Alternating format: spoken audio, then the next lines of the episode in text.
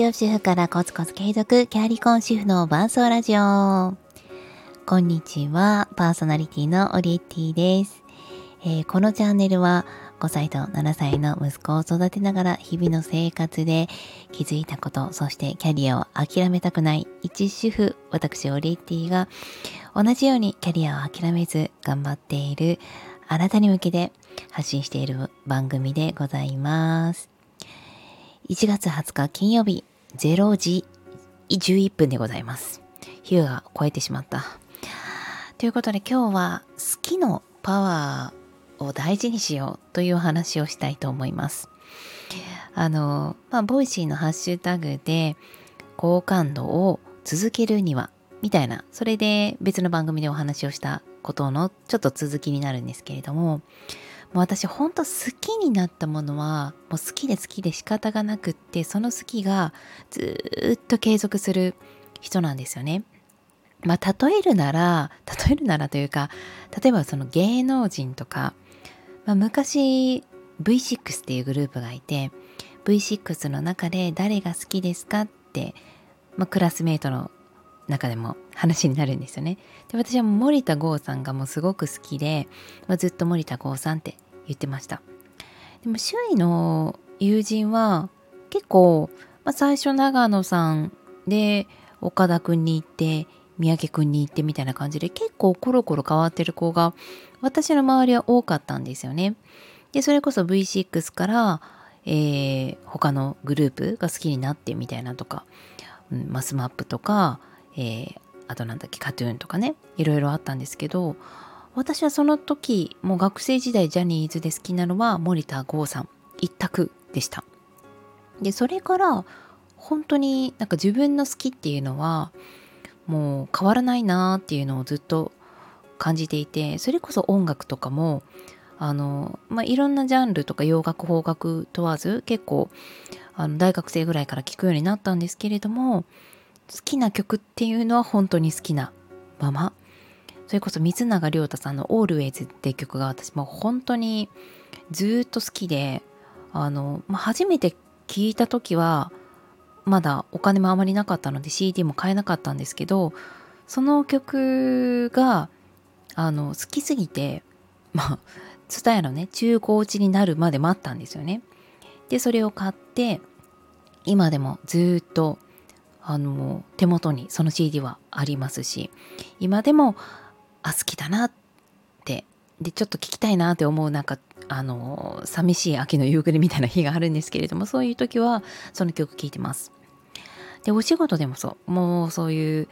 なんか案を出したりとか人の前で話したりまとめたりっていうのはすごく好きですしうんとなんだろうな。食べ物もそうですね。グラタンコロッケがめちゃくちゃ好き。とか、まあ、味覚に関しては結構大人になって好きが増えていったような気はします。昔もずくも食べれなかったですし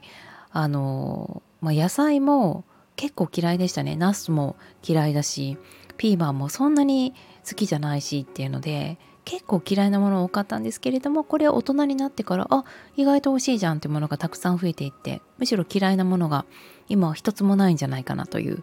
あ、嘘、嘘言いました。いちじくはちょっと嫌いですね。はい。という感じになっています。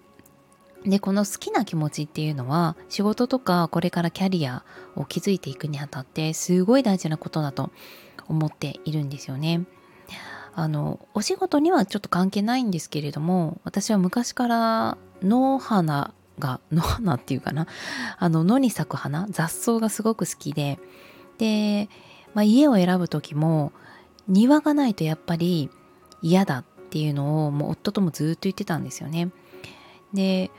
あの私関西の出身で関西から神奈川に引っ越してきた時の初めての家ももう何軒も何軒も探してでやっとこの家だって思った家は庭がついてたんですよ。で雑草もねしっかりと生えてくるのでまあ草むしりはしないといけないんですけれどもそれが自分にとっては苦ではないむしろその野の花が咲いてる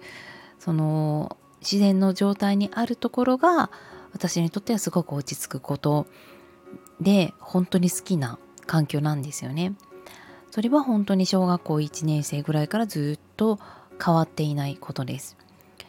で老後はやっぱり自分の家の庭をきれいにしたいっていう、まあ、今はねなかなか手入れをする時間とかがないので子供の手が楽になったらバラとか育てたりちょっとアーチ状にしたりとか四季折々の花壇を作ったりしたいなみたいなことはすごく思っています。まあ、こんな感じであの仕事以外の好きなものっていうのはそれこそ仕事が終わった後の人生においてもその好きが続く可能性があるんですよね。でその仕事が終わった後のまだ老後の時間っていうのは自分のできれば好きなことをして過ごしたいじゃないですか。なのでその好きなものができるにあたってじゃあ今例えばそうですねの庭の手入れをしたいってなったら庭のある家に引っ越しておく必要がありますしあとはまあ今はその植物に関しての勉強をしたりとか知識を取り入れる時間っていうのは正直優先度は低いんですけれどもあのアンテナをやっぱり立てておくことによってちょっとしたこうなんだろう好きな花がね増えたりとか植えれないけれども花屋さんに行ってみて切り花を買ってみるとかそれをすることによってやっぱり好きなので自分の人生とか生活環境が潤ってくる、まあ、そんな日々の生活が楽しくなるヒントにもなるかなと思います。ということで今日は好きという気持ちを大切にするというお話をさせていただきました。あなたの好きは何でしょうか？ぜひよかったらコメント等で教えてください。それではまたね